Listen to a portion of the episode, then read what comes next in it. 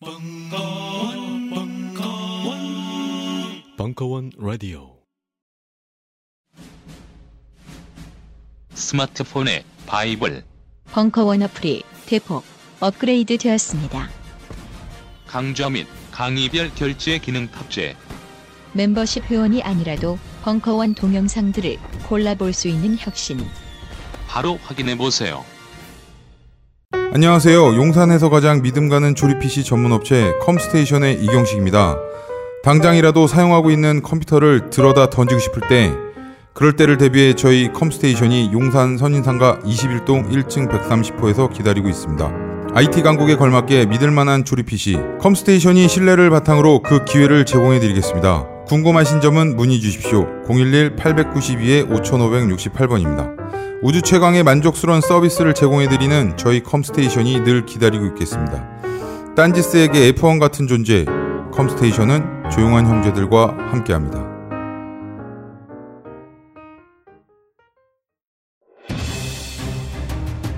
자유를 외친 신 김수영, 위대한 화가 이중섭, 전설이 된 반고흐.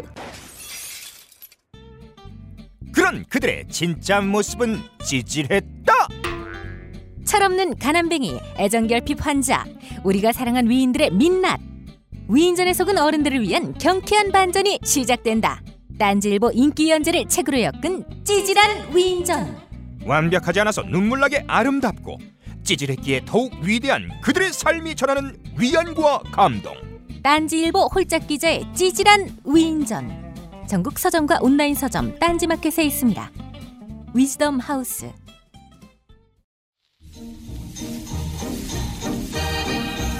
강신주, 이상용의 삼십 금 시네마 사 강 살로 소돔의 백이십 일 이 부 칠월 육일 강연. 제가 먼저 먼저 이제 이제 오니까 빨리빨리 할게요. 영화를 보고 나니 사람들이 자신의 욕망 등을 감추고 있는 것 같아 사회가 무섭습니다. 음. 그러니까 이게 그 인간의 욕망이 가진 아까 특징을 얘기했잖아요. 이렇게 굉장히 관념적이다라는 거예요. 인간의 욕망이. 그래서 그거를 그 유사이래로 모든 그 철학자들이 그, 그 증폭된 거를 꺼트리기 위해서 많이 고생을 했고, 어, 그리고 그 꺼트리는 방법이 아주 묘한 방법들도 많아요, 사실은. 아주 안 좋은 방법으로 꺼트리는 기독교 같은 경우도 있죠. 여기서 욕망 추구하지 마. 아무 의미 없어. 천국에 가면 훅 간다. 심판받아. 뭐 이런 식으로. 그런 것도 있고, 또 하나가 이제 불교적인 방법은 욕망을 아주 그 있는 그대로 딱 정확하게 부정을 하지 않아요. 제거를 하지 않아요. 참선이나 어쨌든 뭐 하한거 동한거를 통해서 그런 것들을 장악을 하죠. 그래서 이제 저, 저 이렇게 사찰을 좀 이렇게 다니거나 이제 중들을 아는 중이 많으니까 좋은 중들 만나면요. 어린애 같아요. 어린애. 증폭되지 않은 욕망을 가진 사람. 이 사찰에서 중들이 제일 좋아하는 음식이 뭔지 아세요? 국수, 국수. 국수, 국수. 군대랑 좀 비슷한 것 같아. 그거 이름이 승소예요. 승소. 중승자에 우술소, 우술소자 써. 중이 웃는 거. 승소. 그러니까 사찰에 가서 승소라 그러면은 국수예요. 국수. 근데 너무 잘 먹어요. 막 곱빼기를 막 두 그릇을 다 먹어. 막 스님들 보면. 뭐 대량 난감이죠. 막. 어, 잘 먹어요. 근데 이뻐. 그러니까 그 정도예요. 그, 그분들의 욕망은. 국, 국수 곱빼기 두 그릇 먹기. 그러면서 막 재책을 해. 그래서 저를 딱 보면 제가 쳐다보죠. 이렇게도 많이 먹어, 이 돼지처럼. 이렇게 쳐다보면 스님이 그러죠. 그런 눈으로 보지 마세요. 뭐 이러고. 강 선생님은 바깥에서 많이 먹잖아요. 뭐 이런 얘기하고.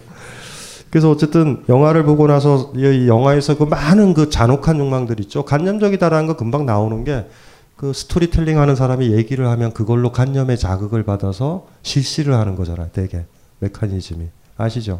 뭐 그런 식의 메커니즘이잖아요. 그러니까 가행된 욕망은 진짜 무서운 거예요. 그러니까 상대방이, 여러분이 여자고 여자라는 입장으로 가지고 있다면, 너무나 여자에 대해서 많은 욕망과 판타지를 가지고 있는 남자 만나면 어린애잖아. 나도 사실 비슷한데. 뭐 이런 이런 것들이죠. 그래서 뭐 어, 여기서의 문제는 그걸 좀 고민을 해보면 많은 부분이 해결될 거예요. 그래서 뭐 사회가 무섭습니다 이럴 필요 없죠. 한 가지 중요한 건 하나의 힌트. 우리와 같은 정상적인 사회에서는 막 성추행도 있고 막 오만 욕망 있죠. 그리고 그런 판타지에서 저 여자가 저 남자가 굉장히 힘들 거야 라고 생각하지 않아요. 체면을 걸어. 성추행, 성추행하는 교수들도 그래요. 무슨 말인지 알죠? 막 자살하고 이것까지 생각을 안 한단 말이야. 대개는 그냥 아, 그렇게 간념적으로 생각해. 저, 그도 좋을 거라고. 사실은 그 체면을 걸어야 돼요. 간념적으로. 그리고 착시 효과도 빠져요. 나중에 이제 막 나 너무 힘들었어요. 그럼 그러잖아. 너도 좋았잖아. 이렇게 나온다고. 그, 그 간념에서 못 벗어난 거죠. 그래서 대학 교수들 같은 경우가 굉장히 문제가 많죠. 공부만 졸라게 하느라고 성생활이 원, 원만치가 않아요. 젊었을 때. 그러니까 한 사십 먹어서 그 짓을 한다고. 이십 대 때 해야 될 짓을. 뺨도 맞고 이래야 되는 건데. 무슨 말인지 아시겠죠? 어, 내가 욕망하는 거, 내가 생각했던 게 그 상대방은 그리 생각하지 않는구나를 배우는 과정이 없는 거야. 공부 잘하니까 어머니가 오냐 오냐 했을 거 아니에요. 다 받아지고. 그러니까 천덕꾸러기가 됐는데 권력을 가졌어. 그쵸? 그리고 자기한테 인사하는 뭐 여자 대학원생 보면은 자기를 좋아하는 줄 알아. 논문 때문에 인사하는 건데, 씨발. 와, 황당한 거지. 뭐 이런 메커니즘에 빠지는 거예요. 사실 진짜로 유치한 거죠. 그래서 아유, 사십, 오십 먹어가지고 막 그, 그 대학원생들 있죠. 막. 예. 네. 막, 막 그런 것들 보면 좀 당혹스럽죠. 근데 이제 그 사람들이 또 심지어는 저랑 같이 책, 책, 책도 쓰는 거야. 어, 공저를 쓰는 게 아니라 책을 내요. 어떤 책을. 어, 당혹스럽죠. 그게 뭔 책이에요 도대체. 어, 어린애가 쓴 책이야. 어린애가. 머릿속에 들어있는 간념적인 개념들을 외워가지고 책 쓴다고. 그러니까 그런 것들은 보면은 젊었을 때야 그런 우여곡절이 있어요. 착각에 빠질 수도 있고. 근데 착각은 시간이 지속되면 깨지는 거 알죠. 성추행과 우리 꼬맹이 때 아이스케키에서 여자 치마 올리고 막 이런 것들 있잖아요. 그쵸? 근데 그게 지속이 되면 여자가 싫어하는 걸 안다고. 그러다 보니까 아이스케키하고 남자들은 도망가는 거예요. 정확하게. 그러니까 순간적으로 딱 보면은 상대방이 어떻게 피드백하는가가 그걸 안 보려고 훅 도망갈 수 있어. 하지만 그 사람과 관계가 지속되면 어떤 남자든지 간에 알죠. 지금 이 여자가 혹은 이 남자가 싫어하는구나라는 걸 안다고. 지속이 중요한 것 같아요.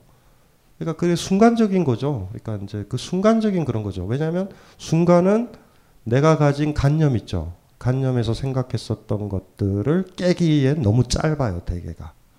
그래서 여행을 안 가본 사람들은 판타지를 갖잖아요. 근데 그 여행지를 진짜 며칠을 걸어보면 알잖아요. 여행이 뭔지. 그 인도 같은 거 제가 제가 싫어하는 작가가 한비야 아니에요, 한비야. 어? 지도 밖으로 행군해라. 훅 가요, 인도. 인도가 어떤 곳인데요? 옛날에 히말라야 간다고 가봤거든요. 어, 늑대들이 사람 팔 뜯어먹고 왔다 갔다 하는 데인데 호텔에 다니면은 지도 밖으로 행군할 수 있어. 특급 호텔에서. 근데 침낭 같은 거 들고 다니면 지도 밖으로 행군하다 훅 가요, 훅. 인도는 화장실도 없어요. 그리고 이렇게 걔들 화장하잖아, 화장. 그래가지고 부유한 집은 다 태워가지고 겐지지강에 밀어넣는다고. 가난한 집은 땔감이 적어가지고요. 대충 태우고야 밀어넣어. 그럼 그 퉁퉁 뜨잖아. 그러면 들깨들이 그걸 뜯어서 막 돌아다닌다고. 그게 지도 밖이야. 지도 밖. 나 다시는 인도 안 가. 나는 싫어. 너무 힘들어요 그곳은. 근데 특급 호텔에서 지내면 괜찮아. 그 한비야 작가의 그 글을 보면 특급 호텔에서 잤다는 느낌이 들어요. 나는. 그래서 사실 지도 밖으로 행군해가지고 훅 간 여자들 많아요. 아 성추행 당하고 거의 카스트 제조라니까요. 여자를 그리 본단 말이야. 그거 함부로 쓰면 안 되지. 지도 밖으로 행군은 개뿔, 씨발. 지도 밖, 지도로, 지도 밖으로 나가면 위험해. 등산 지도가 있는데, 등산 지도 밖은 위험한 곳이야. 가면 안 돼. 지도 밖으로 왜 행군을 해요? 그래서 그럴 때 그런 거죠. 아, 돈으로 쳐바르는 여행이 아니라면 위험한 책이란 말이에요. 그런 책들이. 그냥 가본 사람들은 아는데. 참 무서운 책이에요. 그런 게. 가끔 강연 가다가 이제 한비야 선생이랑 내가 하고 한비야 선생이, 다음은 한비야 선생이 온다 그럴 때 좀 당혹스럽지. 나를 불렀길래 이 단체가 안목이 있으리라 생각했는데 그 다음에 온다? 아이씨 막 화가 나요. 막 나는 그렇게 얘기하지 않아요. 나는 저 자연과 놀, 놀라고 그러지 않아. 산에 가서 제일 힘든 게 뭔지 아세요? 벌레잖아. 자연과의 합일이요? 개뿔 같은 소리 하지 마세요. 이, 삼 일만 지내봐. 모기가 얼마나 무서운지. 침낭에서 안 지내봤죠? 뱀도 들어가 있다고 안에. 막 가렵다고. 가려운 건 이, 삼 일이면 버텨요. 안 가려워져. 노숙자는 편해요. 이, 삼 일만 버티면 돼. 그 전까지가 졸라 가려워요. 그러다가 적응이 딱 되면 돼. 근데 벌레는, 벌레는 이게 면역이 안 돼요, 면역이. 뭔 얘기하다가 이렇게 됐지? 어쨌든 한비야 선생님은 훌륭한 작가세요. 그래서 일단 결론은 급하게 마무리를 하고, 선생님도 하나, 선생님은 한비야 선생님 좋아하세요? 네, 읽어본 적이 없어요. 어, 지도 밖으로 행군해 보시면 알아요, 그죠? 지도 따라다니기도 힘들어 죽겠어요. 지도 따라 그래요. 아유, 그러니까 그게 배낭여행 같은 거 여자분들 조심하셔야 돼요. 특히나 이제 그 저기 동남아시아 이런 아시아권 카스트 제도가 발달한 곳도 있어요. 거긴 굉장히 위험한 곳이에요. 이슬람 쪽. 아, 이슬람 좀 가지 마. 거기는 막 이상한 거 가리고 다니잖아요. 거긴 굉장히 끔찍한 곳이에요. 여자들이 멀리해야 될 곳이에요. 거기 이슬람, 인도 이런 데는. 가려면 저기 가요. 노르웨이 이런 데. 노르웨이 이런 데 좋다고. 사람도 별로 없고 모기도 없고. 제일 좋아요. 제일. 북구가 제일 좋아. 아시죠? 스칸디나비아 반도. 살고 싶어. 모기 없어서. 동남아 쪽 가면은 그냥 제일 힘든 게 그거예요. 그리고 음식이 빨리 상하니까 향신료를 너무 많이 써. 그러니까 대충 썩어도 먹겠다라는 의지죠. 우리 저 경남이잖아요. 우리 저기 저 뭐 그런 음식에다가 뭐 제피 넣고 아시죠? 그게 왜냐면 향신료잖아. 그러니까 대충 맛이 가도 먹으, 먹으면 돼. 그래서 열대 지역으로 갈수록 향신료가 세지죠. 쫙 북쪽으로 가면 갈수록 재료가 원재료야. 그래서 영국 너무 좋아요. 영국 피스앤칩 그냥 그냥 주구장창 피스앤칩 너무 좋아. 너무. 어우, 태국 가면 힘들어요. 나 막 그 그 어류에 막 그쵸? 냄 같은 아, 향신료들 먹으면 뭐 그러니까 이게 썩었는지 안 썩었는지 몰라요. 향신료가 너무 세서. 향신료를 쓰는 이유가 있어요. 그게 맛이 가니까. 그 대충 상해도 먹어도 되거든요. 사실은 뭐 그렇게까지 죽지는 않으니까. 그리고 일단 제일 위험한 게 이렇게 음식이 썩으면 이렇게 알칼리화 돼서 이렇게 젤처럼 될 때 있죠. 그때는 진짜 위험해. 젤이 안 되면 괜찮아요, 사실은. 왜냐면 이렇게, 이렇게 여행 다니시다가 음식들이 있으면 쌀도 이렇게 젤처럼 이렇게 나올 때 있죠. 그, 그거 보면 간다. 그러니까 고기도 그렇고 다 그래요. 그러니까 여행 다닐 때 불문율은 이렇게, 이렇게 들어봐. 들어서 끈적하잖아? 먹으면 가. 괜찮으면 괜찮아요. 퍼석하거나 이러면 괜찮아. 다 좋은 거 가르쳐 드린 거예요. 뭔가 끈적한 느낌이 들면 먹으면 안 돼. 무조건. 무슨 소린지 아시겠죠? 그러니까 길거리에서 음식을 주워 먹을 수도 있고 이래, 이래야 된단 말이야.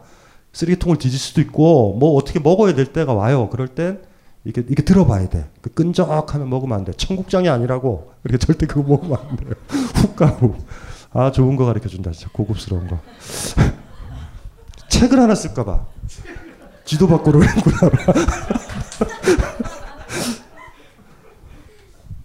죄송해요. 아, 잠을 못 자가지고. 이거 하나 할까요? 네.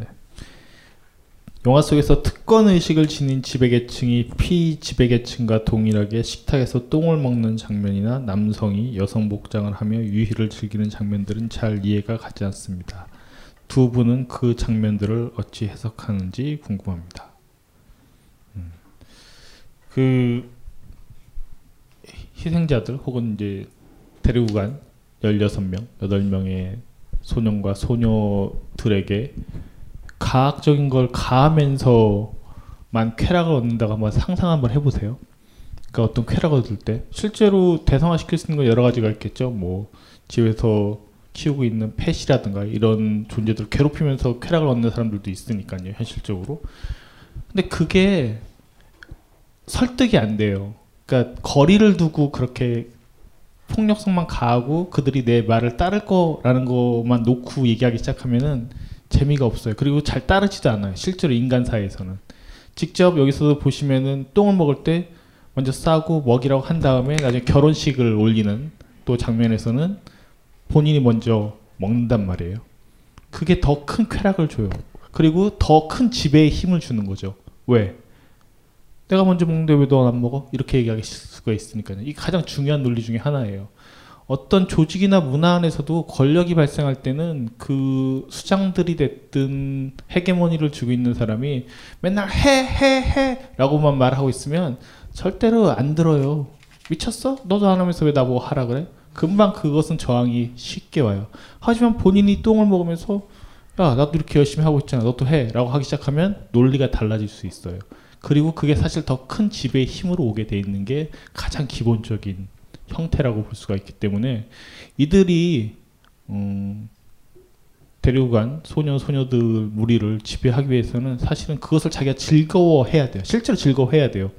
워커홀릭을 워커홀릭적인 상사가 실제로 일해 일해라고 말을 하는 게 더 힘들고 더 크게 다가오지, 자기 일도 안 하면서 좀 이것 좀 다 빨리 끝내지라고 하면 설득력 안 생겨요.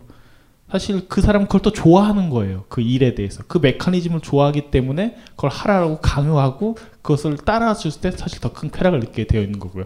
이게 관계예요. 관계 설정의 문제예요. 그래서 이들도 그냥 거리를 두고 대상화시켜가지고 해 하면서 팔짱 끼고 즐긴다고 한다면 그건 진짜 그냥 관음증적인 것에 불과한 것이고요. 그건 크다 위협이나 힘이 되지 않아요. 직접 그걸 행함으로써 몸소 실천해서 자 나를 따르라 하는 순간에 더 큰 쾌락이 발생한다는 걸 이해하셔야 될 것 같아요. 군대에서 소대장을 두 명을 만났어요. 제대할 때까지. 첫 번째는 몸이 굉장히 약했어요. 이 새끼는 우리 보고 뛰라고 그래요. 두 번째 소대장은 더 끔찍했어요. 굉장히 강건해가지고 군장을 챙기고 뛰어요. 먼저 죽이고 싶었어요. 이 새끼는. 무슨 말인지 아시겠죠? 그러니까 이제 그 강자가 된다, 지배자가 된다라는 것들이 우리가 예를 들면 그걸 못하는 사람이 있었을 때 무섭지 않죠. 그러니까 그거를 하는 거죠. 그러니까 그들이 그렇게 좋아 보이지는 않죠. 사실은 그, 그걸 먹었을 때 그냥 먹는 거예요. 그리고 여기에 욕망은 좀 관념적인 게 세니까 우리는 그런 걸 한다 이런 거죠. 그렇게 들어오는 거죠. 어, 이제 그건 뭐 어렵지 않은 것 같아요. 그러니까 제일 무서운 게 그거잖아요. 그, 그 부모가 이제 우리나라 공부 잘하기를 원하잖아. 근데 부모가 서울대 나와가지고 예일대에서 석사 받고 하버드에서 박사 받고 캠브리지에서 포스트닥을 하면은 그런 부모 만나면 대략 난감이다. 그쵸? 성적표도 못 갖다 주잖아. 어? 칠 등? 칠 등이 뭐니? 이러면 어떻게 가르쳐줘야 돼? 난 칠이라는 숫자를 본 적이 없다. 어, 본 적이 없다. 일, 이, 삼, 사, 오, 육, 칠이요 아빠. 이럴 수 없잖아. 뭐 그런 거죠. 제가 누누이 얘기했잖아요. 저는 돌아가신 저희 아버님이 너무 좋아요. 국민학교만 나오셨어. 그 제가 제가 이렇게 글쟁이로 성장하는 건 저희 아버님 덕인 것 같아요. 저는 그게 그, 편안하게 느껴져요. 많이. 저희 아버님이 대학 나왔다고 그래 봐봐. 어렸을 때 막 짓밟았을 거예요. 저를. 이게 글이니? 뭐 이러면 어떻게 돼. 심지어 저희 아버님이 작가라고 했을 때 대략 난감합니다. 그래서 재벌 이 세들 중에 상태가 다 안 좋죠. 작가 아이들 중에. 김수영도 아들이 있는데 걔가 시를 썼다는 얘기를 들어본 적이 없어. 그러니까 그게 그게 그런 거예요. 그 짓눌린다라는 게. 음. 그리고 이분 이분은 참 재밌어요. 문학적인가 뭔데. 민병대에게 돈을 뺏겼어요. 이상하죠. 무슨 말인지. 자전거 타다가 신호 위반했다고 벌금 삼만 원 냈어요. 돈이 많으면 자전거를 안 탈 텐데 자전거 타는 사람에게까지 벌금을 매기는 민병대가 있는 사회. 약자에게 강한 사회가 된 것 같습니다. 당해보니 어쩔 수 없는 약자의 운명. 눈물. 바로 적용. 바로 적용하셨어요. 그죠? 그 민병대죠. 민병대. 이게 이제 민병대한테 돈을 안 낼 수가 있어요. 안 낼 수가 있어. 그럼 그 다음 단계가 계속 있다고요. 이 카프카라는 사람의 작품들을 잘 알아야 되는데 절차 있죠. 절차. 절차적 민주주의라고 그러죠. 이 절차가 우리를 죽이는 거야. 무슨 말인지 알죠? 당장 나는 예를 들면 이런 거예요. 여러분들 시위를 하잖아요. 우리가 헌법에 뭐라고 하냐면 집회의 자유가 있단 말이에요. 헌법에. 집회와 결사의 네? 자유. 근데 도로교통법이 더 빨리 와요. 씨발 이게 뭐야.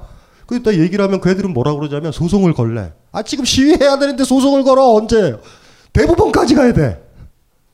절차를 디테일하게 만드는 거예요. 부르주아 사회의 특징은. 그래서 피해버려요. 이슈를.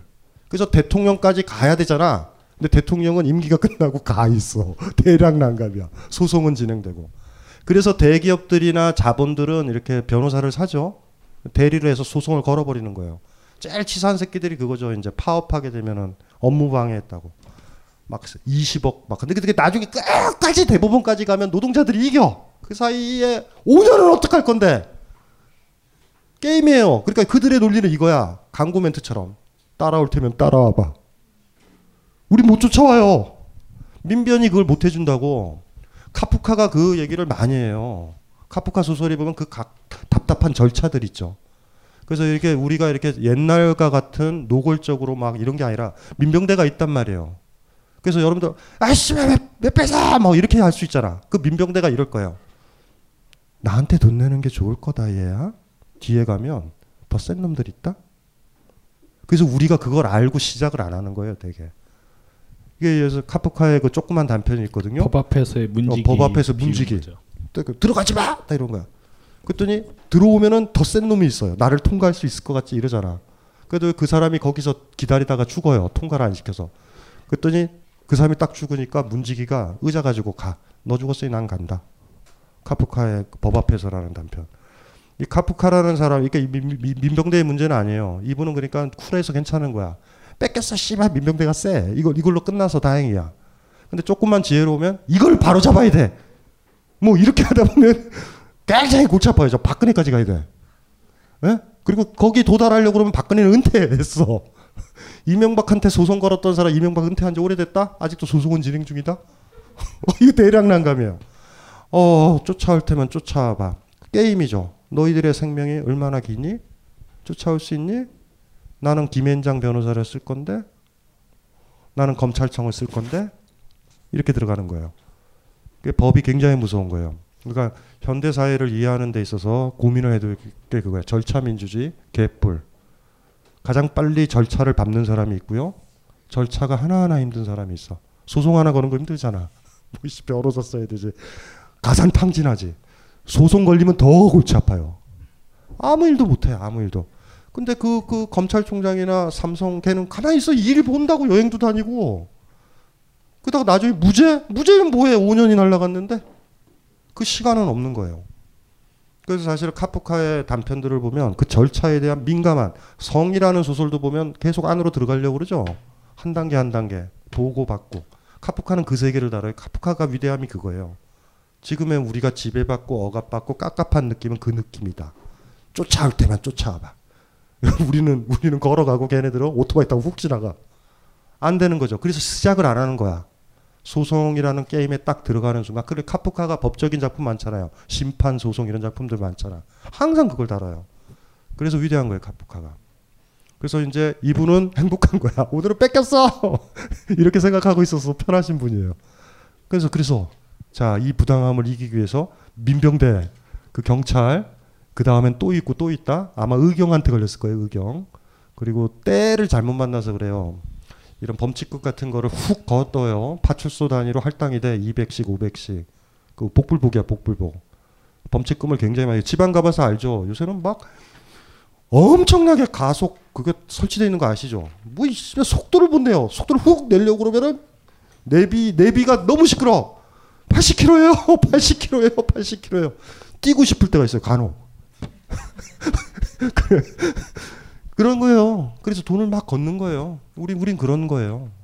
그래서 뭐 복잡하죠. 그러니까 그물망처럼 절차와 단계, 계단, 사다리, 일 층, 이 층, 삼 층이 막 우리한테 있는 거야. 그래서 때때로 어떤 사람들이 출세를 하려고 그러나 봐요. 오 층에 올라가서 출발하자. 무슨 말인지 아시겠죠? 내가 힘을 얻어야 돼! 막 이렇고. 어? 오급 공무원이 돼야 돼! 막 이런 의식. 대학 교수가 돼야 돼! 이런 의식이 그런 것 같아. 근데 좀 아닌 것 같아요. 그런 방향도.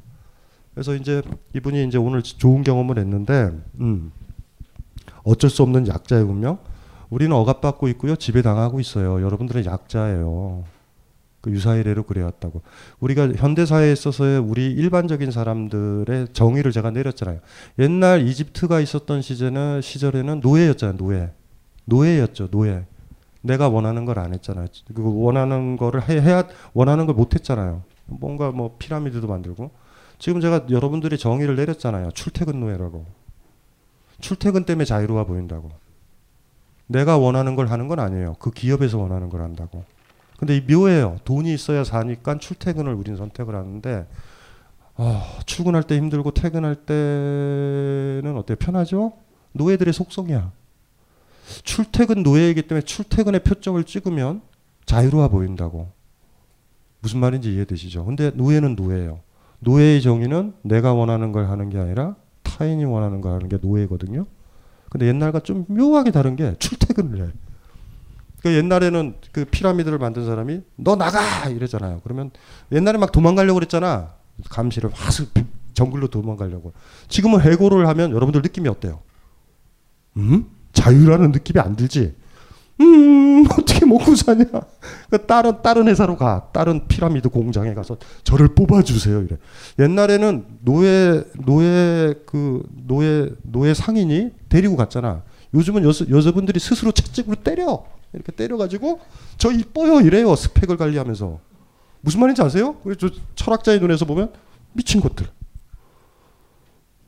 자발적 복종이라는 게 그런 거예요. 자발 때문에 자유로 보이는 거.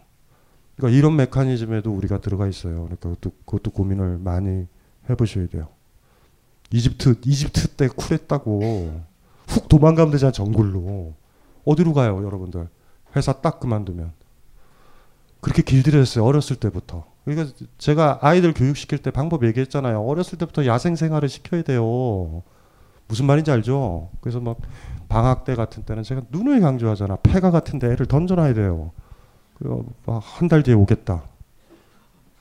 애가 실직을 했다고 해서 자살할 것 같아요? 우리 너무나 부품화돼서 자란단 말이야. 이거밖에 못해 나는. 여러분이 전자공학을 배웠어. 김밥 천국 만드는데 무슨 의미가 있어요 그게. 전문가가 되면 될수록 여러분들은 버려지면 끝나는 거예요. 그러니까 아주 강건해야 돼. 무슨 말인지 알지? 집에 막 들어가려고 그러지 말고 텐트 치고 막 그냥 지내도 돼요. 그 강건함만 있으면은 여러분들이 조금 야성을 좀 찾아야 돼. 꼬맹이 때부터 너무 길들여져 있는 거예요. 어떤 부품화되고 어떤 역할을 맡아야 되고 분업화 속에 들어가니까 그거 이외에는 몰라요 내가. 그러니까 전인교육을 해야 된다고 지덕체. 여기서 체라함은 어, 강건한 성생활, 그 다음에 강력한 야영생활, 혼자서도 저기 풀 먹을 거 안 먹을 거 농사 지을 수 있는 방법 기본적인 걸 알아야 돼요. 그걸 배웠던 아이가 회사에서 실직됐을 때 지방에서 못 살 것 같아요? 예? 씨앗 조금만 구해도 땅 다 있어요. 먹고 산다고. 근데 그걸 모르는 거야 아무것도. 그러니까 아이들을 그렇게 키우세요. 여러분들도 못하죠? 그러니까 낚시. 낚시해라고요. 애한테 바다 낚시도 가르쳐주라고요. 바다에 널린 게 고기인데. 어, 바다 낚시만 잘 배워도 먹고 살아요. 얼마나 좋아. 다금바리만 잡으면 그게 얼만데 이삼십만 원인데. 다금바리 아세요? 갑자기 다금바리 생각이 난다. 회의 정점 다금바리. 제주도 강연을 요구할 때 항상 제가 요구하는 거 있어요. 다금바리를 사주면 간다. 다금바리 먹어보셨어요? 먹어보신 분? 아, 먹어봤구나. 맛있었어요? 근데 이거를 여러분들은 맛을 몰라요. 광어서부터 시작해야 돼. 그 정상이에요. 그거를 헬기로 정상에 내리면 안 돼. 그러니까 계속 먹어가야 돼. 그래서 어느 날 다금바리가 입에 들어오는 순간 알죠. 내가 지금까지 무슨 회를 먹었, 먹었나니까 이렇게 돼요. 근데 훅 먹으면 아무 의미도 없어요. 똑같아요. 다금바리 드셔보셨어요? 다금바리? 아니요. 회를 어디까지 드셔보셨어요? 도다리요. 됐어요. 됐어요. 저 선생님 그거 우리 저 진지한 거 하자. 진지한 거? 네, 영화에 관련된 거. 음. 뭐 했을까? 잠을 안 자니까 쓸데없는 얘기를 굉장히 많이 하는데요. 아 여기, 여기, 여기 선생님 찾을 때 제가 하나만 할게요. 부조리한 사회의 구조에 갇히지 않고 탈출하는 방법은 없나요? 예? 제가 얘기해 드렸잖아요. 낚시를 배워요. 농사를 지을 수 있어야 되고 살 수 있어야 돼요. 대신 혼자 사는 건 안 돼요. 바깥에서 생활을 해본 제 결과 최소 세 명이랑 같이 살아야 돼. 그래야 내가 아플 때 그들이 나를 돌봐. 이건 불문율이에요. 혼자 있으면 죽어. 여자든 남자든 꼬맹이든 뭐 상관없어. 개라도 같이 있어야 돼. 개. 혼자서는 절대 안 돼요. 세 명이 같이 가면 제일 좋은 것 같아. 한 사람이 아프면 돌봐줘야 되거든요. 산에서 혼자 이렇게 막 막 그 뭐야 한두 달 저 옛날에 남미 갔을 때 몇 개월 있었을 때 무슨 문제가 벌어지냐면 아프잖아 산에서. 아프면 아무것도 식욕이 식욕이 안 땡겨. 이거 죽겠어요. 진짜로 힘들어. 무슨 말인지 알죠? 막 열도 나고. 그럴 때 한 마리만 있었으면 나한테 물 좀 좀 넣어주고. 이건 진짜 필요한 것 같아. 혼, 그 혼자서 있는 경험 때문에 힘들어하는데 세 명 정도 있어요. 세 명. 여행 갈 때 몇 명? 세 명. 필수적이에요. 필수적. 셋. 넷서부터는 싸우기 시작해. 절대 안 돼. 편 갈라지고 이러고 이래요. 다섯 때면 일이 복잡해져요. 셋 정도가 마음에 드는 사람들과 같이 있으면 무조건 산다고 봐요. 어떤 조건이든. 추워도 체온도 녹일 수 있어. 어, 퍼펙트해요. 셋. 셋 좋다.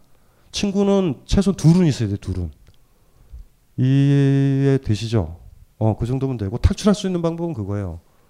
그리고 이 부조리한 사회에서 뭘 얻으려고 그러면 탈출은 못해. 여기서 얻는 게 많죠. 여기서 얻는 게 뭐예요? 학점, 집, 여러분들이 생각하는 가치들이에요. 그거 버릴 수 있어요? 이 사람은 이걸 부조리하다라고 얘기하지만 그걸 가졌다면 부조리하다라고 그럴까? 어, 이 사회는 그런 게임이에요.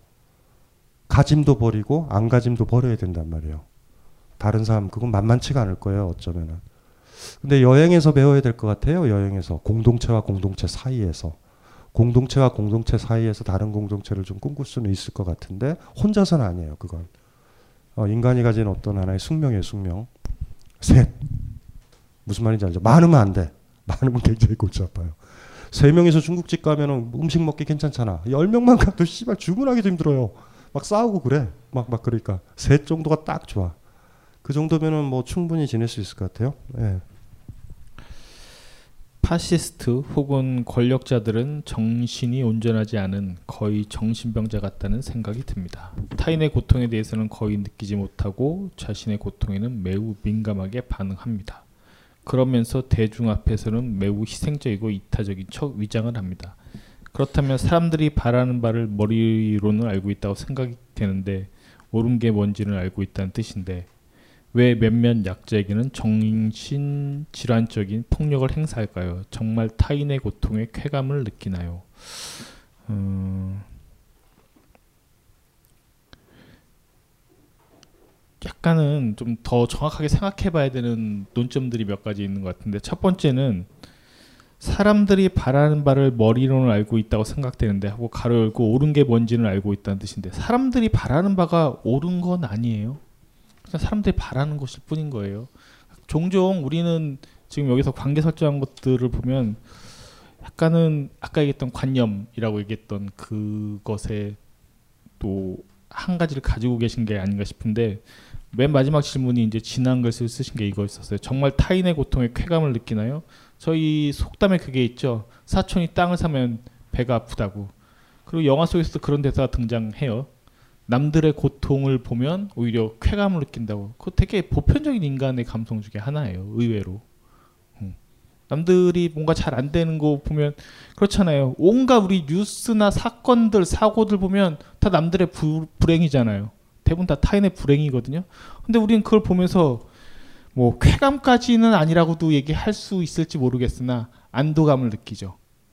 타인의 불행을 보면서. 그게 현실적으로 인간이 갖고 있는 가장 기본적인 심리적 구조 중에 하나라는 거예요. 그걸 이해하기 시작을 하면 그 권력자들이 정신이 온전하지 않다라고 이제 생각하신다고 했는데 그 제가 아까도 이제 비판 이 영화가 되게 비판적인 영화인데 비판을 하면서 그 비판을 할 때 어떤 우리 앞에 보이는 어떤 존재들 뭐 권력자들 이런 파시스트 이런 걸 비판할 때 가장 유의해야 될 거라고 제가 반복적으로 얘기했던 게 뭐냐면 본인이 거기서 빠져 있다라고 배제한 채 생각하지 말라는 뜻으로 제가 계속 말씀드렸던 거예요. 나도 어느 순간엔 내가 원하든 원하지 않든 그 위치에서 얘기하고 있거나 재단하거나 말하거나 하는 것들이 일상적으로 대단히 비일비재하다고. 아까 감정노동이나 갑질에 대해서 얘기했던 것도 난 아니라고 생각하지만 나도 모르게 이 메커니즘 속에서 자연스럽게 그 위치에서 얘기하고 있을 때가 얼마든지 있다고요. 나는 아니라고 생각한 채 빠져서 얘기하기 시작하면 그 파시스트를 비판을 하든 권력자를 비판하든 아무런 소용이 없어요. 왜? 성찰이 안 되기 때문에 그래요. 내가 그 어떤 위치인지도 모른 채 내 앞에 보이는 다른 존재들만 비판한들 답이 안 나와요. 그렇게 해서는. 사실은 더 쉬운 문제는 내가 정확히 위치에 대한 감각을 가지고 있으면 다 바뀔 거예요. 근데 매번 손가락질만 하고 제가 문제야라고 얘기하고 있으면 절대로 서로서로 손가락질하다가 그 게임은 끝날 거라는 거죠. 그렇기 때문에 손가락이 나를 향해 있어야 돼요. 더 정확하게 이런 비판을 가하기 위해서는. 그래서 내가 어떤 식으로든 누구나 다 어느 일말의 권력들은 가지고 있잖아요. 부모이기 때문에 부모로서 가지고 있는 권력도 분명히 있는 거고요. 권력 그 자체는 나쁜 건 아니에요. 그냥 위계 질서일 뿐이에요. 뭐 선생이기 때문에 선생으로 가질 수 있는 권력이 있을 것이고 남자이기 때문에 남성으로 가질 수 있는 권력도 있을 것이고 회사에서 어떤 위치이기 때문에 가지고 있는 그것이 크던 작던 다 있단 말이에요. 그리고 어느 순간 그걸 다 쓰고 있어요. 왜 안 쓰겠습니까? 그때 그 손가락이 나보다 더 높은 권력, 더 센 권력을 향해서만 가는 것 같고는 비판을 할 수 있겠지만 해결 안 돼요. 말만 많을 뿐이에요. 그 사이엔 시끄러울 뿐이에요. 서로 누가 누가 그 게임 속에 들어가면 내가 더 위로 올라가기 위한 그 메커니즘 속으로 더 들어갈 뿐이에요. 사실은 그 손가락이 나를 향해 가기 시작을 하면 내가 그 게임 속에서 배제가 되지 않으면 아, 이게 내 모습일 수도 있겠구나라는 생각이 들면은 어, 다른 생각들을 할 수 있는 여지가 열리기 시작을 하겠죠. 그래서 정말 타인의 고통에 쾌감을 느끼나요? 아까도 말씀드린 것처럼 느껴요. 그게 인간의 보편적인 메커니즘이고 우린 그걸 안도라고도 표현을 하면서 안심하면서 쾌감을 느끼게 되어 있어요. 그걸 인정하고 나면은 그게 약간 좀 부끄럽거나 때로는 너무나 수치스럽게 그걸 느끼고 있을 때는 그 손가락이 나를 향해 있으면 제대로 돌아보게 될 텐데 그것이 늘상 남을 향해 있으면 쟤 때문에 그래 하는 순간에는 그걸로 한번 비판을 할 수 있겠지만 바뀌지는 않습니다. 절대 바뀌지 않은 채 계속 손가락질의 메커니즘, 제가 쟤를 가리키고 제가 쟤를 가리키고 제가 더 센 놈 가리키고 제가 쟤를 가리키면서 그러다가 서로서로 손가락질하다 끝나는 판국이 될 거라고 저는 생각이 들어요. 요즘 너무 진지한 얘기를 하셔서 이거, 이것도 진지한 거예요. 이분은, 이분은 느낌이 뭐냐면 음성이 지원돼요. 사실은 자기야 더 하래 더 하래 몰랐어요. 거기가 똥구멍인지 내 혀가 똥밭을 논이는 중인지 자기야 똥꼬까지 핥아줬지 그이가 으스댈 때 알았죠. 역겨웠어요. 탐할 땐 언제고 애인의 똥구멍을 핥다, 핥다가 핥다가 일체의 유심조를 체험했건만 알고는 못 핥겠어요.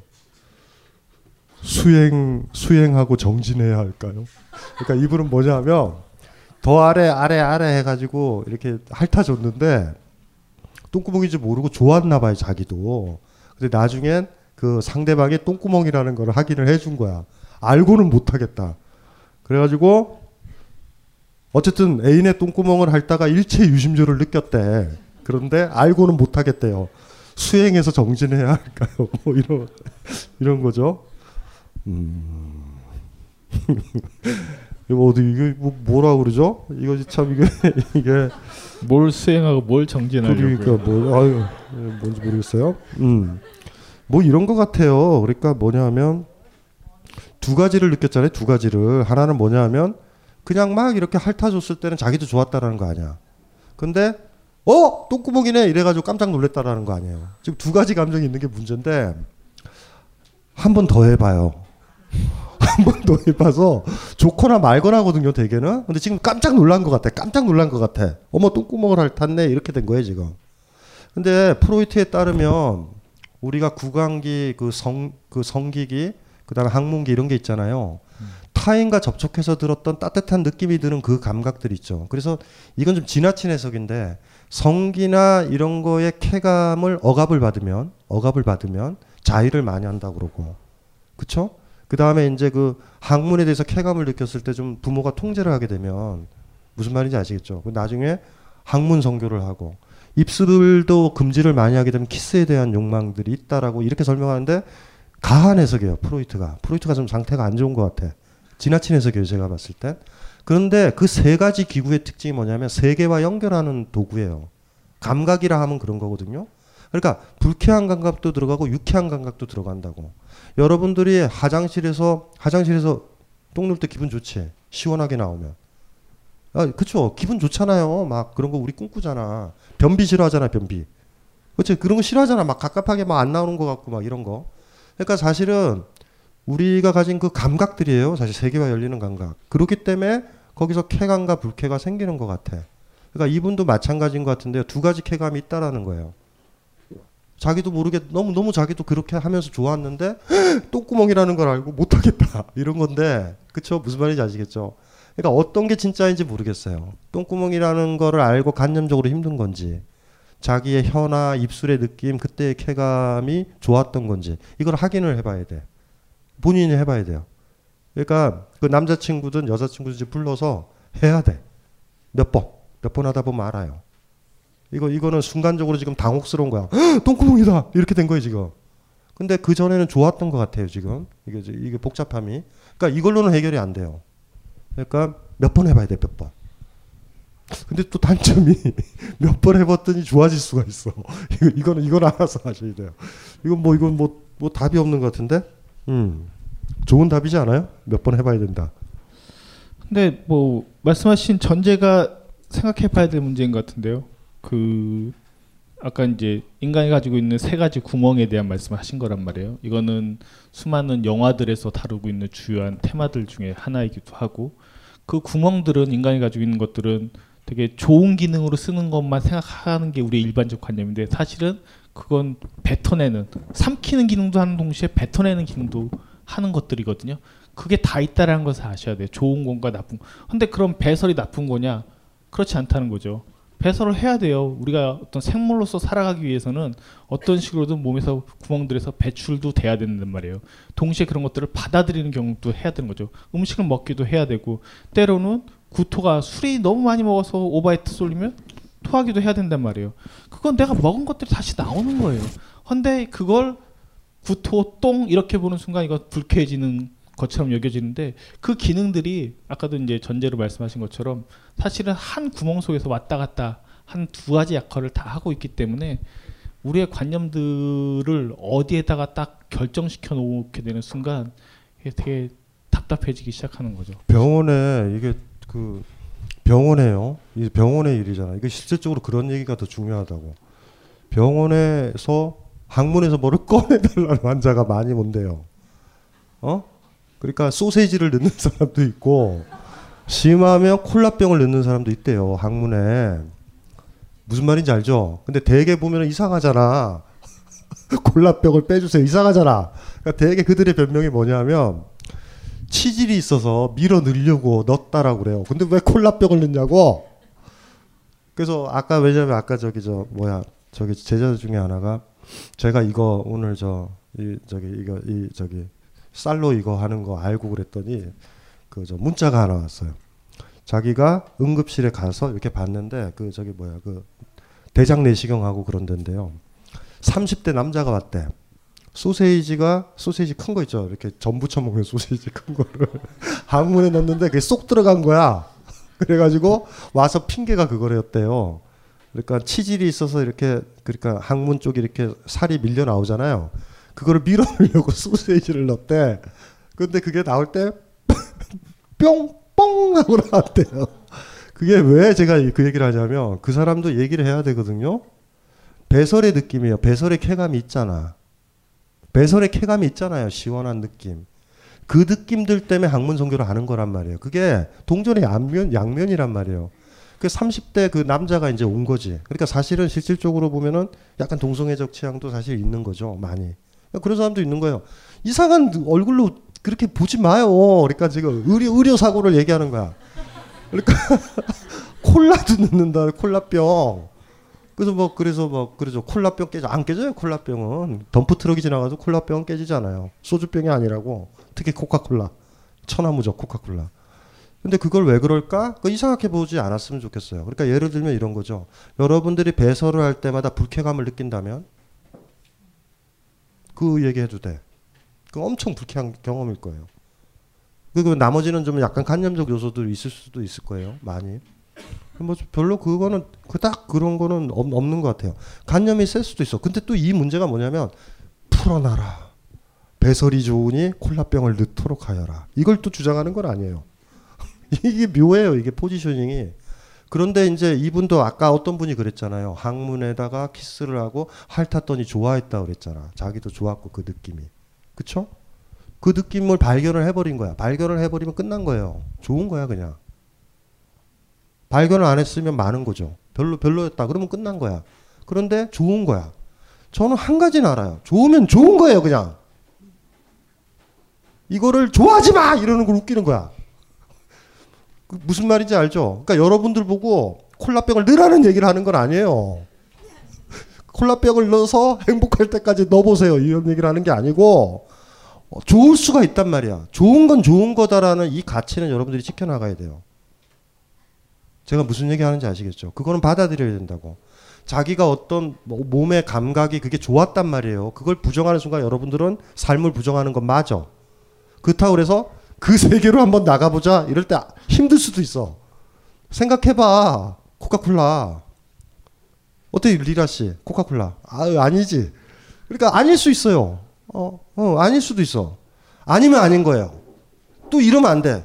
어, 어 얘기 들어보니까 굳이 소세지를 넣는다 그러니 행복해질 때까지 소세지를 계속 넣어보자 이거, 이건 아니야.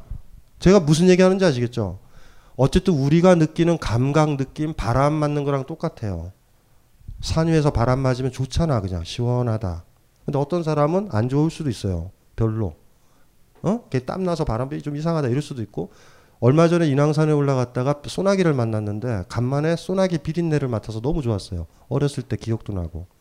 그럴 때 좋을 때 있고 우산 쓰고 가는 사람도 있어요. 아줌마. 아니면 미치, 미쳤죠. 죽으려고 그래요. 피래침을 들고 다녀. 산에서.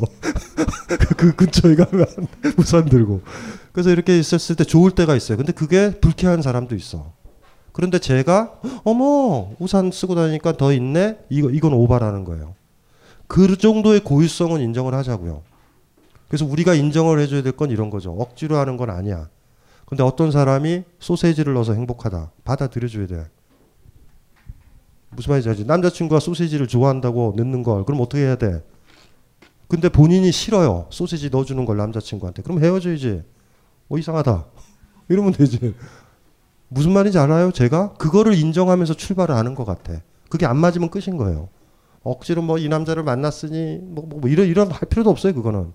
거기서 충실해야 될 것 같아. 이곳이 좋고 이 음악이 좋고 우리가 느끼는 감각은 그런 거예요. 왜냐하면 그걸 느끼고 그걸 지킬 수 있는 사람은 여러분 한 사람 한 사람밖에 없으니까. 소세지가 좋은데. 그 오늘 그 소세지 뺀 사람 또 늘 거라고. 딴 병원으로 가겠지. 딴 병원으로 가서 치질이 생겨가지고 다시 소세지를 넣었어요. 이러겠지. 예뻐요 사실은. 근데 그게 사회적 시선이 그렇잖아. 아니 소세지를 못 꺼내니까 온 거예요 병원에. 그 갑갑함 뭔지 알겠지. 이걸 어떻게 해 소세지를. 소세지를 빼야 되는데. 이해되죠? 근데 그 사람이 안 늘까? 왜? 우리 왜 굉장히 소세지 얘기를 좋아하네? 어쨌든지 간에 중요한 건 그거예요. 가치 기준은. 그건 받아들이자고. 어떤 사람에 대해서. 문제는 그가 그걸 좋아하는 게 나랑 관련된 행위였을 때 내가 불쾌감을 느낀다면 오케이. 노라고 그래야 돼요. 그건. 근데 지금 아까 질문했던 분 있죠. 핥았더니 자기도 좋았고 그 사람도 좋았는데 정신 차려보니 똥구멍이어서 너무 싫었다라고 하는 거는 두 가지가 있는 거예요. 지금. 좋았다라는 그 감각이 있는 것 같아. 만약에 그때도 뭐 그러니까, 그러니까 뭐 직감적으로 안 내려가는 거죠. 막 그러면 그 사람은 끝인 거죠. 근데 지가 좋다고 그러다가 어머 똥구멍이네 이런 거 아니야. 어머 소세지네 뭐 이런 거잖아. 그게 그런 게 어디 있어요 사실. 두 가지를 느끼고 있어요. 전반에 앞에 느꼈었던 건 느낌이고 두 번째는 간념인 것 같아요. 이럴 때는 끝내 길게 가면 어, 애, 애인의 항문을 핥을 거예요. 그쪽이 이기게 돼 있어. 그게 좋으니까. 우린 좋은 쪽으로 해요. 그리고 그게 건강한 것 같아. 근데 타인과 관련됐을 때 강요하면 이제 문제가 되는 거예요. 강요하거나 이랬을 때 이제 그때 그래서 그 좋아하는 느낌이 일치되는 사람끼리 있는 게 제일 행복한 거 아니에요. 어. 그러니까 안 맞으면 억지로 해도 안 되죠. 뭐 간념적으로 이 여자랑 있어야 돼, 이 남자랑 있어야 돼 해서 싫은데 막 코에다가 막 그 솜을 맞고서 항문을 핥으면 언제까지 핥으려고. 그게 뭐야. 그게 뭐야 인생이. 그건 아닌 것 같아. 그래서 우리가 느꼈던 느낌, 감정들 여러분만 느껴요. 아무도 몰라. 그 강도는. 제가 비유 들었잖아요. 많은 여자들이 생리통을 느끼고 어떤 남자들도 산에 가면 관절통이 온단 말이에요. 관절이 아픈데 강도는 다 달라. 나는 이걸 설명도 못하고 내가 아무리 설명해도 그 사람도 모르고 그 사람이 다리 아프다는 게 내가 아픈 거랑 다르고 여러분이 생리통이 있었을 때 그 사람이 아프다 다르잖아요. 음 그거예요. 그거. 그거. 그건 그건 여러분이 살아있기 때문에 끌고 가야 되는 어떤 것들. 그걸로 가지고 가야 되는 거예요. 그걸로. 음 그랬으면 좋겠어요.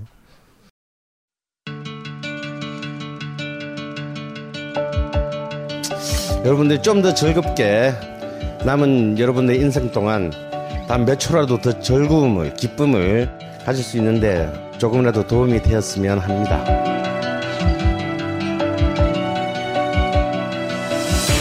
미국 역사에서부터 비엔나 궁정을 거쳐 한국 근현대사까지 강헌이 주목한 음악사의 역사적 장면들.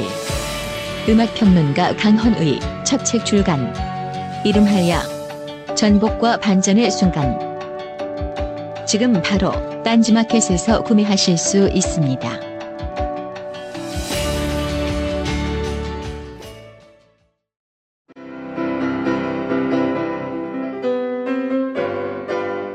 클래식은 너무 멀리 있거나 혹은 너무 가까이 있다.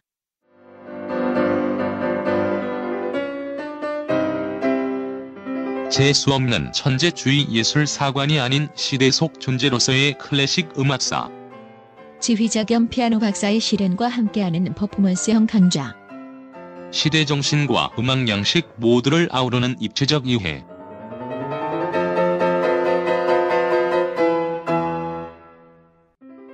이천십오 벙커원 울트라 스페셜 클래식 끝판 사십팔 주 과정.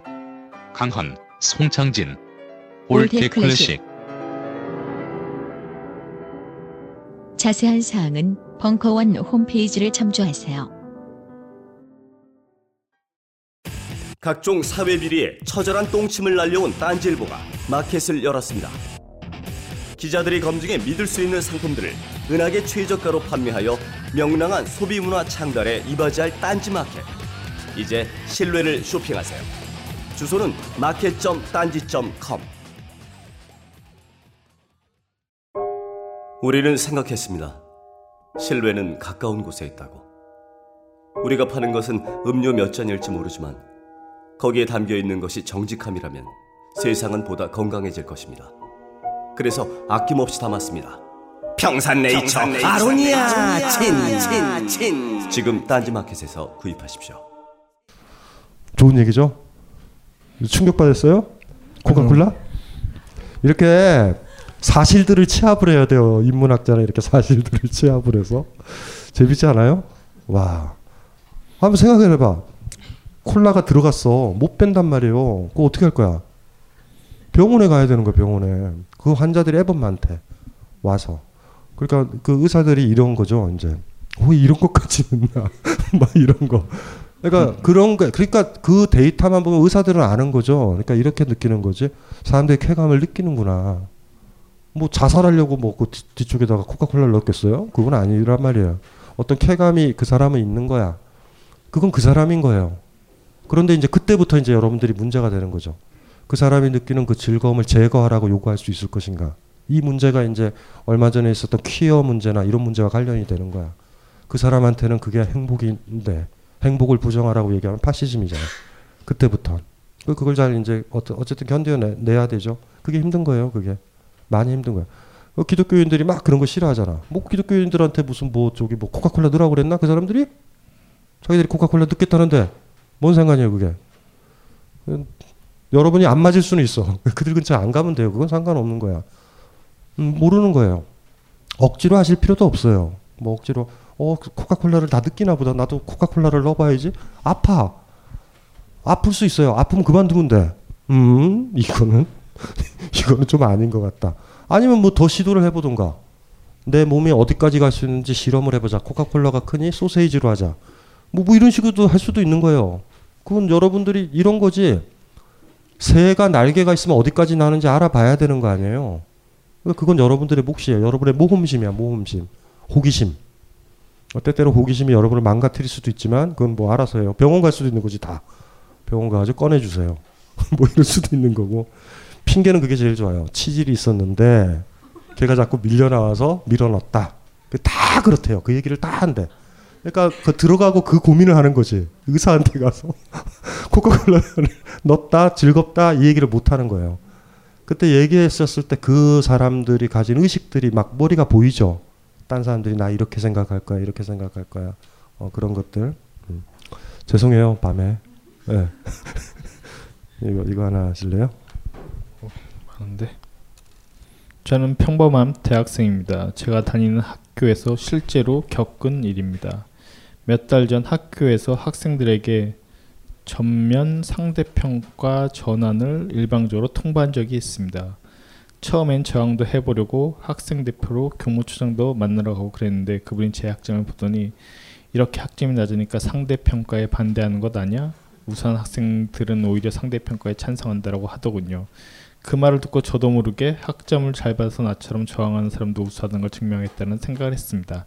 하지만 이 영화를 보고 제 생각은 마치 똥을 잘 먹는 걸 보여줘서 저들의 뒤통수를 쳐야지 라고 생각하는 것과 다름없더군요. 제가 지금 처한 상황에서 영화 속 청년처럼 손을 번쩍 드는 행동은 어떤 행동일까요? 어떻게 해야 총, 총장, 응, 총장을 움찔하게 만들 수 있죠. 그렇구나. 제가 이거 가르쳐드릴게요. 총장 뒤로 조심히 가요. 그 똥침을 확 나. 움찔해요. 못하죠. 못한다고요 이게. 어떤 사람한테 어떤 사람한테 어떤 사람을 김수영 시에서 나온다고 처벌을 받을 각오를 하지 않는 사람이 다른 사람한테 복수할 수 없다고요. 없어. 절대 못해요 이런 거는. 누구를 공격한다라는 건 그만큼 대가를 치를 각오를 해야 된다고. 우리 사회의 가장 큰 특징이 복수가 사라졌어요 지금은. 복수는 뭐냐면 내 목숨을 내놔야 돼요. 근데 우리는 나를 더 많이 아껴. 그러니까 계속 당하는 거야. 김수영 씨가 의미심장하죠. 그렇죠? 무슨 말인지 아시겠죠? 그러니 남도 제대로 못 사랑하고 남도 미워하지도 못하는 거예요. 미워한다는 건 그런 거거든요. 움찔할 생각이요? 아 쉽다니까. 총장 뒤로 가서 독점을 팍 나. 움찔할 뿐만 아니라 대신 다 놓아야 돼요 그 학교에서는. 근데 자기 걸 가지고 가려고 그러잖아. 에? 자기는 학생으로 있고 기타 등등 이런 생각이 있다고. 그러면 안 돼요.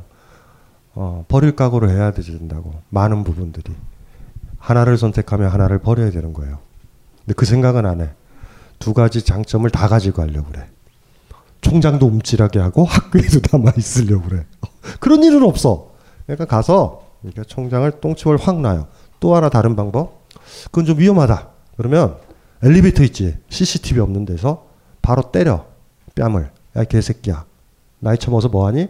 그 다음에 엘리베이터 열린 다음에 총장님 존경해요 하고 오면 돼. 씨씨티비 없는 데서. 굉장히 무서운 방법이지만 총장이 그만둬요.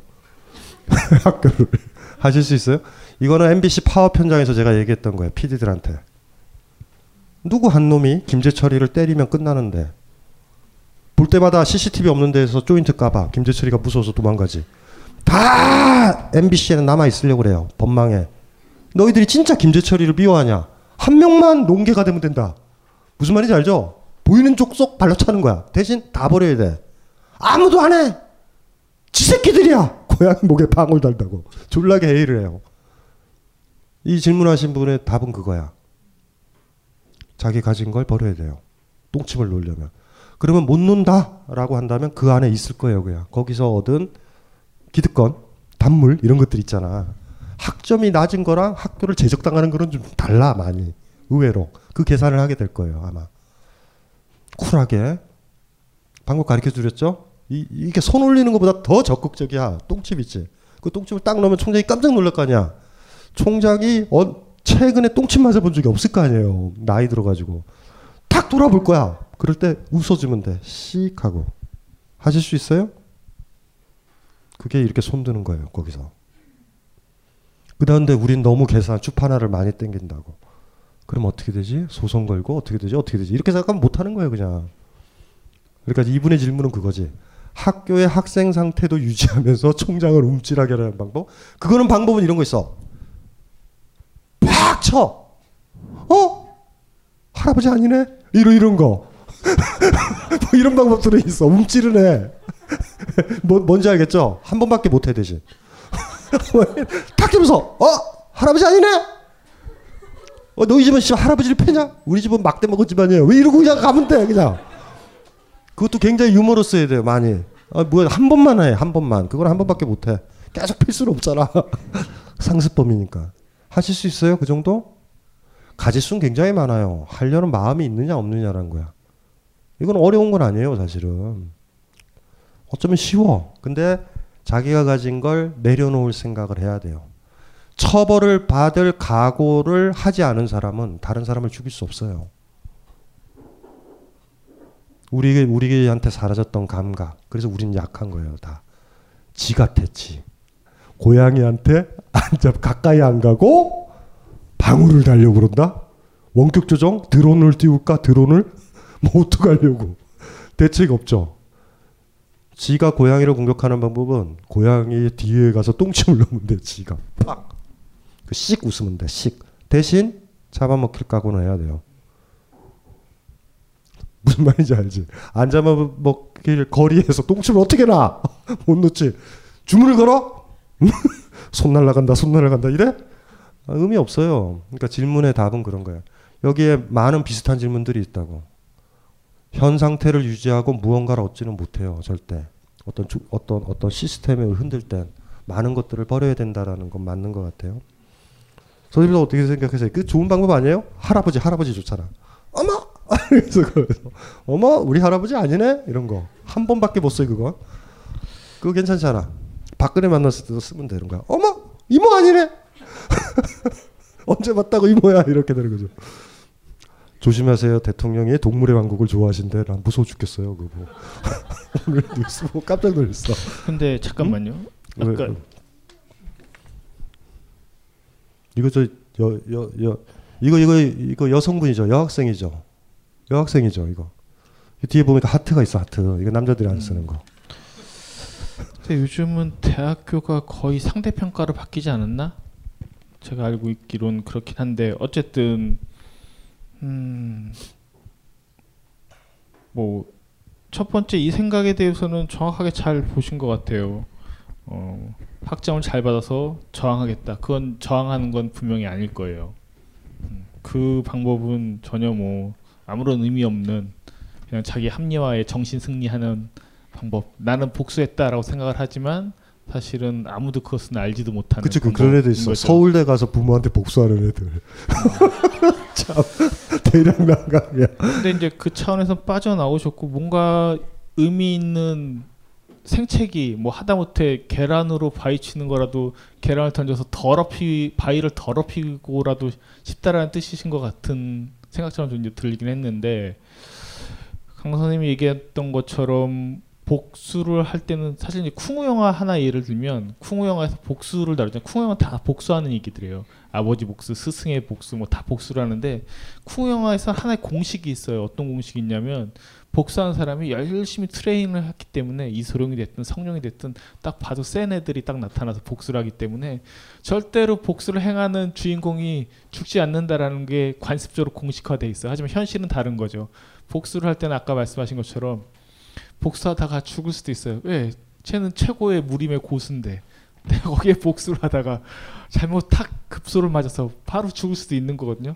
근데 그럼에도 불구하고 영화에서는 그런 것들이 이루어지는 것처럼 그려지지만 현실은 복수를 많이 꿈꾸신 거라면 포기하고 혹은 죽을 각오를 하고 던져야지 될 것이고 그게 아니라 뭐 제가 좀 전에 혹시 뭐 그냥 바위를 더럽히고 싶은 계란이라도 한번 던져보고 싶으신 게 아닌가 싶다면 그건 약간 공식적인 루트를 선택을 하세요. 그런 것도 방법은 돼요. 그게 대학 내에 언론이 됐든 뭐가 됐든 그게 큰 의미는 없을 거예요. 하지만 어쨌든 계란을 던져볼 수는 있다는 거죠. 그래서 내 입장은 이렇다라는 것을 뭐 학교 신문사 학보가 됐든 뭐가 됐든 그런 것을 통해서 표명해 보는 건 의미 있을 것 같아요. 안 되면 요즘 안 되면 하는 거 있잖아요. 대자보. 대자보라도 써보면 되겠죠. 전 그런 것도 어쨌든 날 드러내고 표현한 거기 때문에 대자보 썼다고 그렇게 큰 피해가 가진 않을 거거든요. 만약에 그 안에서 그냥 계란을 던지시면 뭘 대자보를 써요. 그냥 가서 해볼 수는 있다는 거죠. 음. 아이고 대자보 의미 없어요. 그거 안 움직여요. 사람들 대자보 보지도 않아. 그 사람들은 놀라운 일이 바로 직접적으로 해요. 직접적으로 함무라비 법전 눈에는 눈 이에는 이 못하면은 찌그러져 있고 하려고 그러면은 저 많은 것들을 버려야 돼요. 음. 혁명이 왜 안 일어나는지 아세요? 목숨을 버릴 각오를 해야지 혁명이 일어나는데 자기의 직업 유지하고 이러는데 무슨 혁명이 일어나냐고 다 버려야죠. 다 버려서 배팅을 해야 돼. 풀 배팅을. 혁명은 그런 거잖아. 그래서 어떤 사람이 혁명을 일으키면 진짜 멋있는 사람이고 새로운 국가를 창건할 때 보면 목숨을 걸어야 되는 거예요. 근데 우리는 어느 사회인가 소시민으로 자란 거야. 변화가 일어나기 힘들어. 뭐 이렇게 가지지도 않았는데 굉장히 가진 게 많아들. 그래서 그거 그거 유지하려고 그런다. 그러면 끝난 거예요. 자기가 가진 게 있으면 지킬 게 있으면은 싸우질 못해. 지키느라고. 옛날에 계백 장군이 아, 이 비유는 들지 말라고 제자들이 그랬는데 처자식을 다 죽이고 나가는 거예요. 지킬 게 없어야 돼. 그래야 싸우는 거예요. 뭐 이, 무슨 말인지 아시겠죠? 어, 페미니스트들은 싫어하는 비유예요. 이건. 왜 여자를 죽여야 돼요? 뭐 이렇게 들어오니까 어쨌든지 간에 그래요. 이 문제들은 계속 반복되는 문제들이에요. 얻을 게 있고 지킬 게 있는 사람은 누구랑 싸우지 못해. 그 지키는 데 연연해야 돼.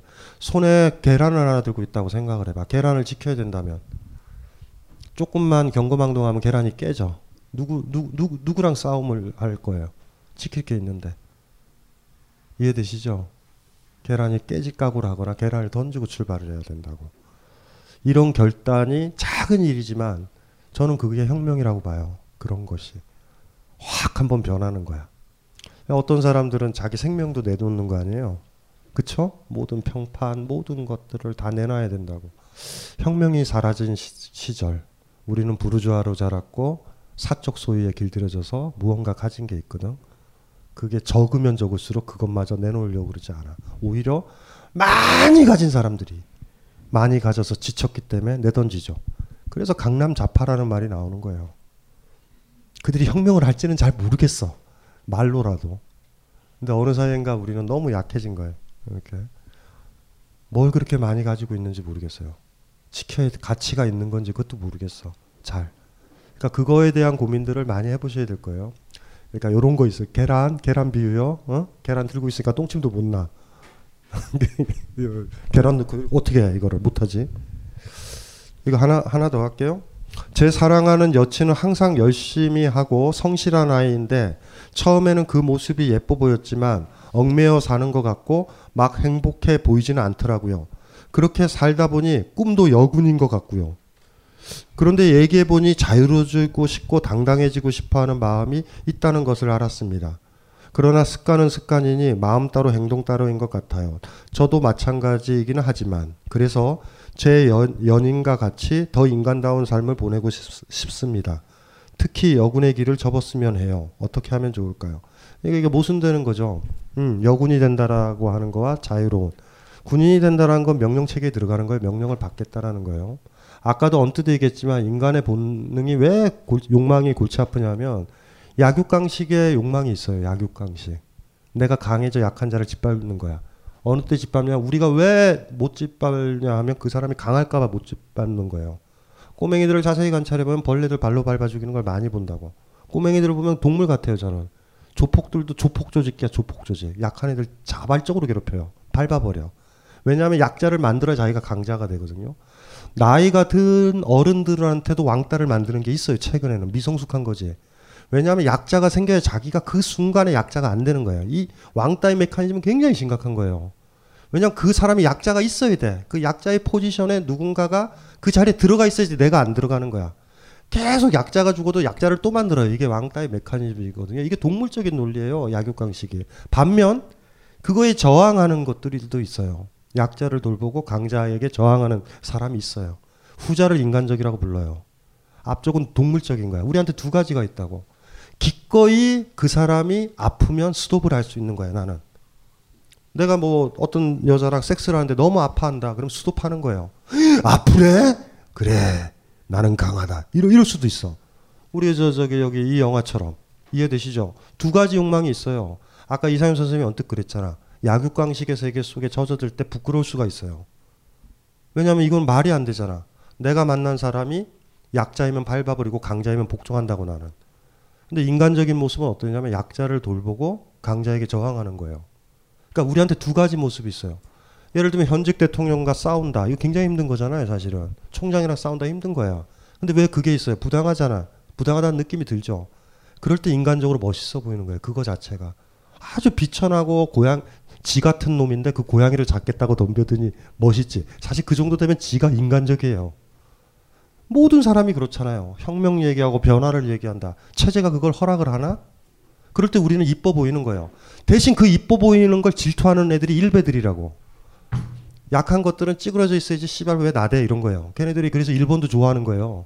우리 조선진이라는 건 그렇게 약했으니 짓밟아. 이 걔네들의 논리가 약육강식이라고. 그걸 받아들인다. 짐승들이에요. 그러니까. 근데 그 질투를 하는 거야. 그거에 싸우는 사람들은 질투를 해. 굉장히 못된 거죠. 인문주의라는 것들은요. 약육강식과 반해. 인문주의는 경제학과 달라요. 경제학은 약육강식이라고. 어떻게 하면 돈 벌고 강해지느냐 배우지. 인문학은요. 반약육강식을 지향한다고요. 어떻게 공동체를 꾸려갈까? 약자를 보호할까? 강자를 누를까 고민하는 거예요. 그런데 만약에 세, 세상은 권력이 있고 파시즘이 있다. 이거를 그냥 허용하게 되면 그 인문학자는 쓰레기예요. 쓰레기. 쓰레기예요. 그걸 아무리 좋게 얘기해도 쓰레기야, 현실이라고 얘기하면. 인간이 씨발 무슨 뭐 현실이에요? 인간은 알잖아요. 스스로 변해왔잖아. 사회도 변해왔잖아. 역사도 바뀌었잖아요. 인간은 변할 수 있다. 역사의 존재잖아요. 옛날이 당연하게 조선조시대가 유지되나요? 인문주의적 노력이에요. 그 요소는 있단 말이에요, 인간한테. 그리고 우리가 지금 이렇게 얘기를 하는 거고. 파시즘은 약육강식을 극단화시키는 거예요. 그리고 약자로 만들어야 돼, 내가 강하려면. 이런 논리라고. 근데 인문주의자의 방식은 안 그러죠. 그 사람을 돌봐서 그 사람과 내가 같이 가보겠다라는 거야. 물론 그럴 때 누군가가 나를 배신할 수도 있어요. 어, 이건 만만한 새끼네 하고서 들이댈 수도 있어, 나한테. 그걸 또 감당을 해야 되는 몫이 있는 거죠. 그래서 이렇게 머릿속에 인간한테는 두 가지 본능이 있다라고 정의하면 될 것 같아요. 짐승과도 같은 약육강식의 본능이 있고, 그걸 극단화하면 파시즘 쪽으로 나올 거고, 반면 약자 아픈 게 너무 아프다, 강자가 껄떡거리는 거 너무 보기 싫다라는 그 측면도 있단 말이에요. 후자 쪽이 여러분이 비겁해서 사라진다고 하더라도 전자를 당연하게 받아들이면 안 돼요. 그때는 여러분들이 아무리 부유해도 개 돼지예요. 제가 옛날에 저 프레시안에 인터뷰했을 때 박근혜 정부를 양아치 정부라고 규정 내렸던 게 그거라고. 양아치 정부라고. 약자한테는 너무 강하고 강자한테는 너무 비굴하다고. 이런 정부한테 국민들을 어떻게 맡겨요? 우리 노동자들을. 우리 아이들을 어떻게 맡겨? 그냥 짓밟아버리는데. 그게 양아치라는 거예요. 그러니까 그걸 가지고 왜 선생님이 이렇게 강하게 얘기했어요? 에이 씨발 양아치, 양아치인데. 음. 그러니까 그게, 그게 여러분들이 봐야 된다고. 연애에서도 그게 드러나는 거예요. 그 사람이 약하니까 짓밟을 수 있어. 뭐 이렇게 폭력적인 남자 있잖아. 어? 세죠. 남자가 훨씬 세지. 근육량도 많고. 그걸 어떻게 하면 통제를 할 것인가, 이런 문제라고. 한 번 때리면, 그리고 때렸을 때 굽신거리는 모습을 보면 속에서 끌어올라와요, 파시즘 쪽 욕망이. 누구를 때리는 거를 극도로 자제해야 된다고. 그 쾌감의 맛을 느끼면 여러분들은 폭력적으로 변해. 죽었다 깨나도 누구를 안 때리려고 노력해야 된다고. 약자는. 강자한테는 싸워도 돼. 강자한테 싸우면 대개는 여러분이 죽을 테니 괜찮아요. 쾌감을 느낄 틈은 없어요, 별로. 의외로. 훅 죽거든? 훅. 고양이한테 덤볐거든? 근데 이제 이해되시죠? 그 두 가지 욕망이 우리한테 끓는 것 같아요. 그러니까 누구를 존경한다 하면 약육강식 그 힘든 동물적 욕구를 넘어가는 거지. 동물적 욕구가 극복돼야 한 공동체가 유지되지가, 유지될 것 같지 않아요? 아버지가 힘쓰다고 음식 다 먹어서 자식 죽이면 그게 가족이 유지되나? 안 될 거예요, 제가 알기로. 인간이 사회를 가지고 있고 공동체를 가지고 있는 이유는 누군가가 반약육강식이라는 걸 강력하게 외치고 있어서 그나마 유지되는 거예요. 지금 뭐 많은 지식인들이 저기 현 정부나 신자유주의 정부나 자본주의에 대해서 공격을 안 해놓으면 이들 막 간다고요. 다 죽는 거예요, 다. 그러니까 그걸로 싸운다고. 이렇게 싸우면 또 일베들이 또 졸라야 공격해요. 약한 것들이 찌부러져 있지. 권력을 잡던가 뭐, 뭐 이런 식으로 나온다고. 그러니까 두 가지 길이 있는 것 같아요, 우리한테는. 약육강식의 욕망. 어느 것이든지 간에 한 번 실현되면 거기서 쾌감을 느낄 거예요. 선택을 하셔야 돼요. 친구한테 가감하게 내 먹을 것을 줬을 때 쾌감을 느낀다면 그쪽으로 갈 거고요. 어떻게 해서든지 간에 쟤를 짓누르고 내가 일 등을 해서 얻은 거에서 쾌감을 느끼면 그쪽으로 갈 거예요, 인생은. 모르겠어요. 한쪽은 짐승이라는 얘기를 들을 거고 한, 한쪽은 인간답다라는 얘기를 들, 듣겠지만 힘들게 살 거예요. 선택을 하세요. 둘 다를 못 가져. 어느 순간에 되면. 이게 이제 우리의 힘든 거고, 우리의 고뇌고, 삶이 끝나야 이 싸움은 끝나는 거야. 삶이 끝날 때.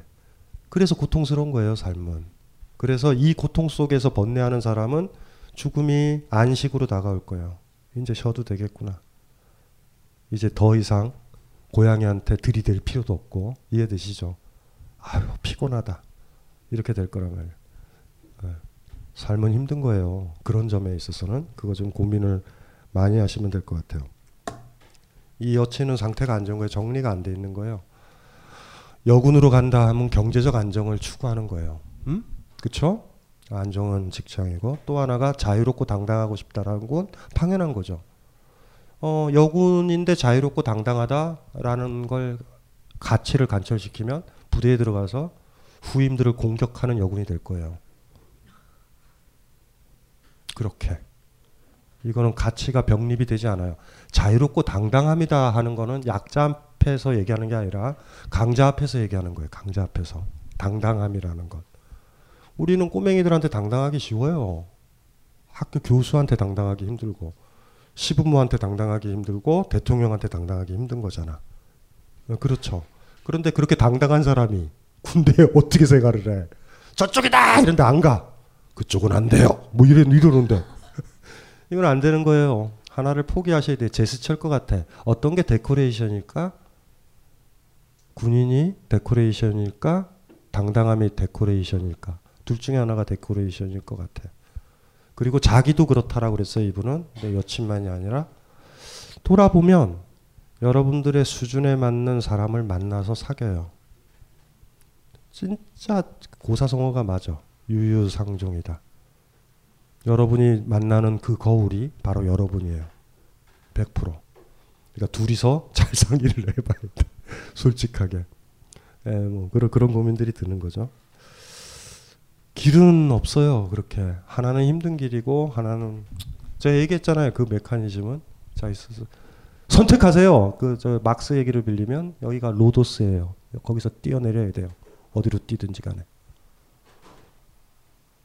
아니면 우유부단으로 사는 거예요. 좀 여유가 있었을 땐 약자도 없고 어? 돈도 좀 기부했다가 돈 좀 없으면 해수. 그래서 사람들이 기부는 좋아하지만 세금을 안 낸다고 재벌들이요. 무슨 말인지 알죠? 그렇게 노블리스 오블리제가 좋으면 법적으로 훅 거두면 되지. 안 한다고요. 왜냐하면 기부는 내가 수틀리면 안 해도 되는 거거든요. 세금은 달라요. 계속 공동체에서 걷어가야 된다고. 안 해요 절대. 그러니까 안 주겠다라는 거예요. 기부는. 노블리스 오블리제는 개뿔이죠. 그게. 아무 의미도 없는 거예요.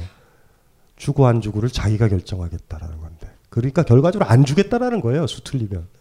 그러니까 뭐 그거 가지고 뭐 좋아할 게 뭐 있어요. 그게. 어쨌든지 간에 아, 오늘은 뭔가 심각한 얘기들이 많이 오고 가는 것 같은데. 왜 이렇게 됐죠? 파시즘이라서 그래요. 파시즘이라서. 잠깐 쉬었다 갈까요? 힘들죠. 화장실도 가야 되고. 자, 이제 뭐 해야 되냐면 다음에 쉬고 이걸 다 할 거예요. 다 하고 파티를 해요. 파티를. 지금 생각엔 저기 저 지금 가실 분. 어, 손을 안 드네. 제가 뭐 저 여러분들이 측은하고 불쌍해서 닭을 열 마리 정도는 제가 여기다 올려놓을 거예요. 저는 안 먹을 거예요. 약속대로. 열 마리는 일단 올려놓을 거야. 약속대로. 여러분들도 떡볶이를 사든 커피를 사오든 뭘 준비를 하셔야 돼요. 그러니까 어떻게 할 거냐면 다음에 한 시간에 이거 다 끝나고요. 화장실 갔다 오면서 조금씩 조금씩 다 올려놓는 거야. 이렇게 판에. 예? 저도 올려놓고 이렇게 해가지고 좀 먹고 편하게 수다 떨다가 이렇게 훅 가는 거 이해되시죠? 예, 저 십일 분 쉬었다가 할게요. 빨리 돌아다니세요. 대학로근처럼 막 돌아다녀요. 이 강의는 벙커원 어플에서 동영상으로도 시청하실 수 있습니다. 벙커원, 벙커원, 벙커원 라디오.